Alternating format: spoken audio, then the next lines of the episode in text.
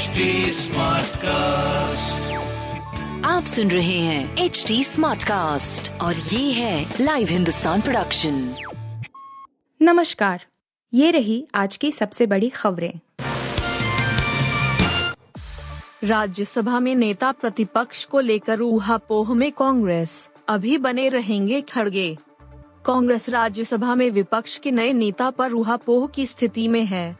Party में एक तबका एक व्यक्ति एक पद का फॉर्मूला लागू करते हुए राज्यसभा में नए नेता को यह ज़िम्मेदारी देना चाहता है। दूसरा तबका चाहता है कि पार्टी अध्यक्ष मल्लिकार्जुन खड़गे इस पद पर बने रहें, क्योंकि उनकी जगह बेहतर विकल्प नहीं है। अध्यक्ष पद के लिए नामांकन के बाद खड़गे ने तत्कालीन पार्टी प्रमुख और संसदीय दल की नेता सोनिया गांधी को राज्यसभा में विपक्ष के नेता पद से इस्तीफा भेज दिया था।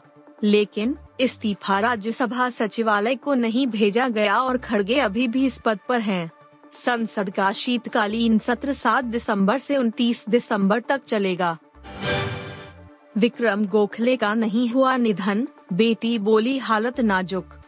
दिग्गज अभिनेता विक्रम गोखले को लेकर बीती रात से ही खबरें आ रही हैं कि उन्होंने बयासी की उम्र में दुनिया को अलविदा कह दिया।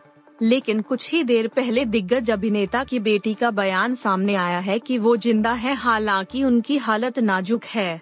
इस खबर के सामने आने से सिनेमा के लोगों और विक्रम के परिजन दोस्तों को एक राहत भरी सांस मिली है।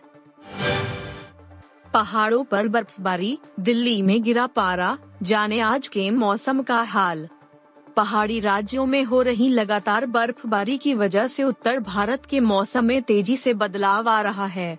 मौसम विभाग ने अनुमान जताया है कि आने वाले दिनों में तापमान में और गिरावट आएगी।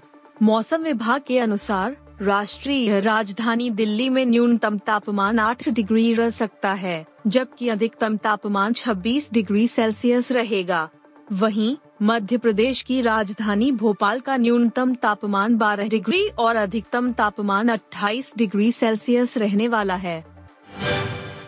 एमसीडी चुनाव के लिए भाजपा का प्लान 2500 नुक्कड़ नाटक का ऐलान।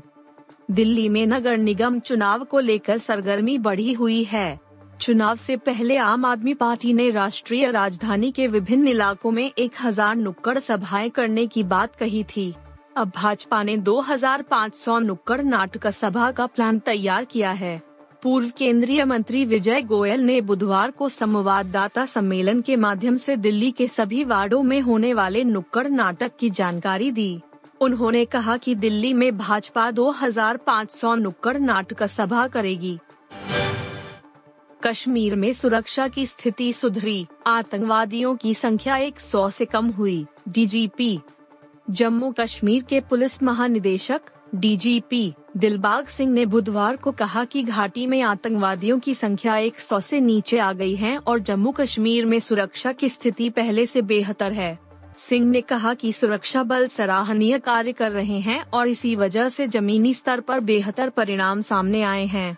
दक्षिण कश्मीर में सुरक्षा की स्थिति की समीक्षा करने के बाद डीजीपी ने अनंतनाग में पत्रकारों से कहा, मुझे आपको यह बताते हुए खुशी हो रही है कि सुरक्षा की स्थिति में सुधार हो रहा है और यह पहले से बेहतर है घाटी में गैर स्थानीय लोगों और अल्पसंख्यकों पर आतंकवादी हमलों पर उन्होंने कहा कि ऐसी हरकतें निंदनीय हैं।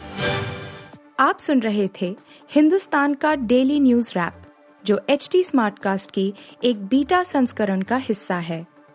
आप हमें फेसबुक ट्विटर और इंस्टाग्राम पे एट एच टी या podcasts@hindustantimes.com पर ईमेल के द्वारा सुझाव दे सकते हैं।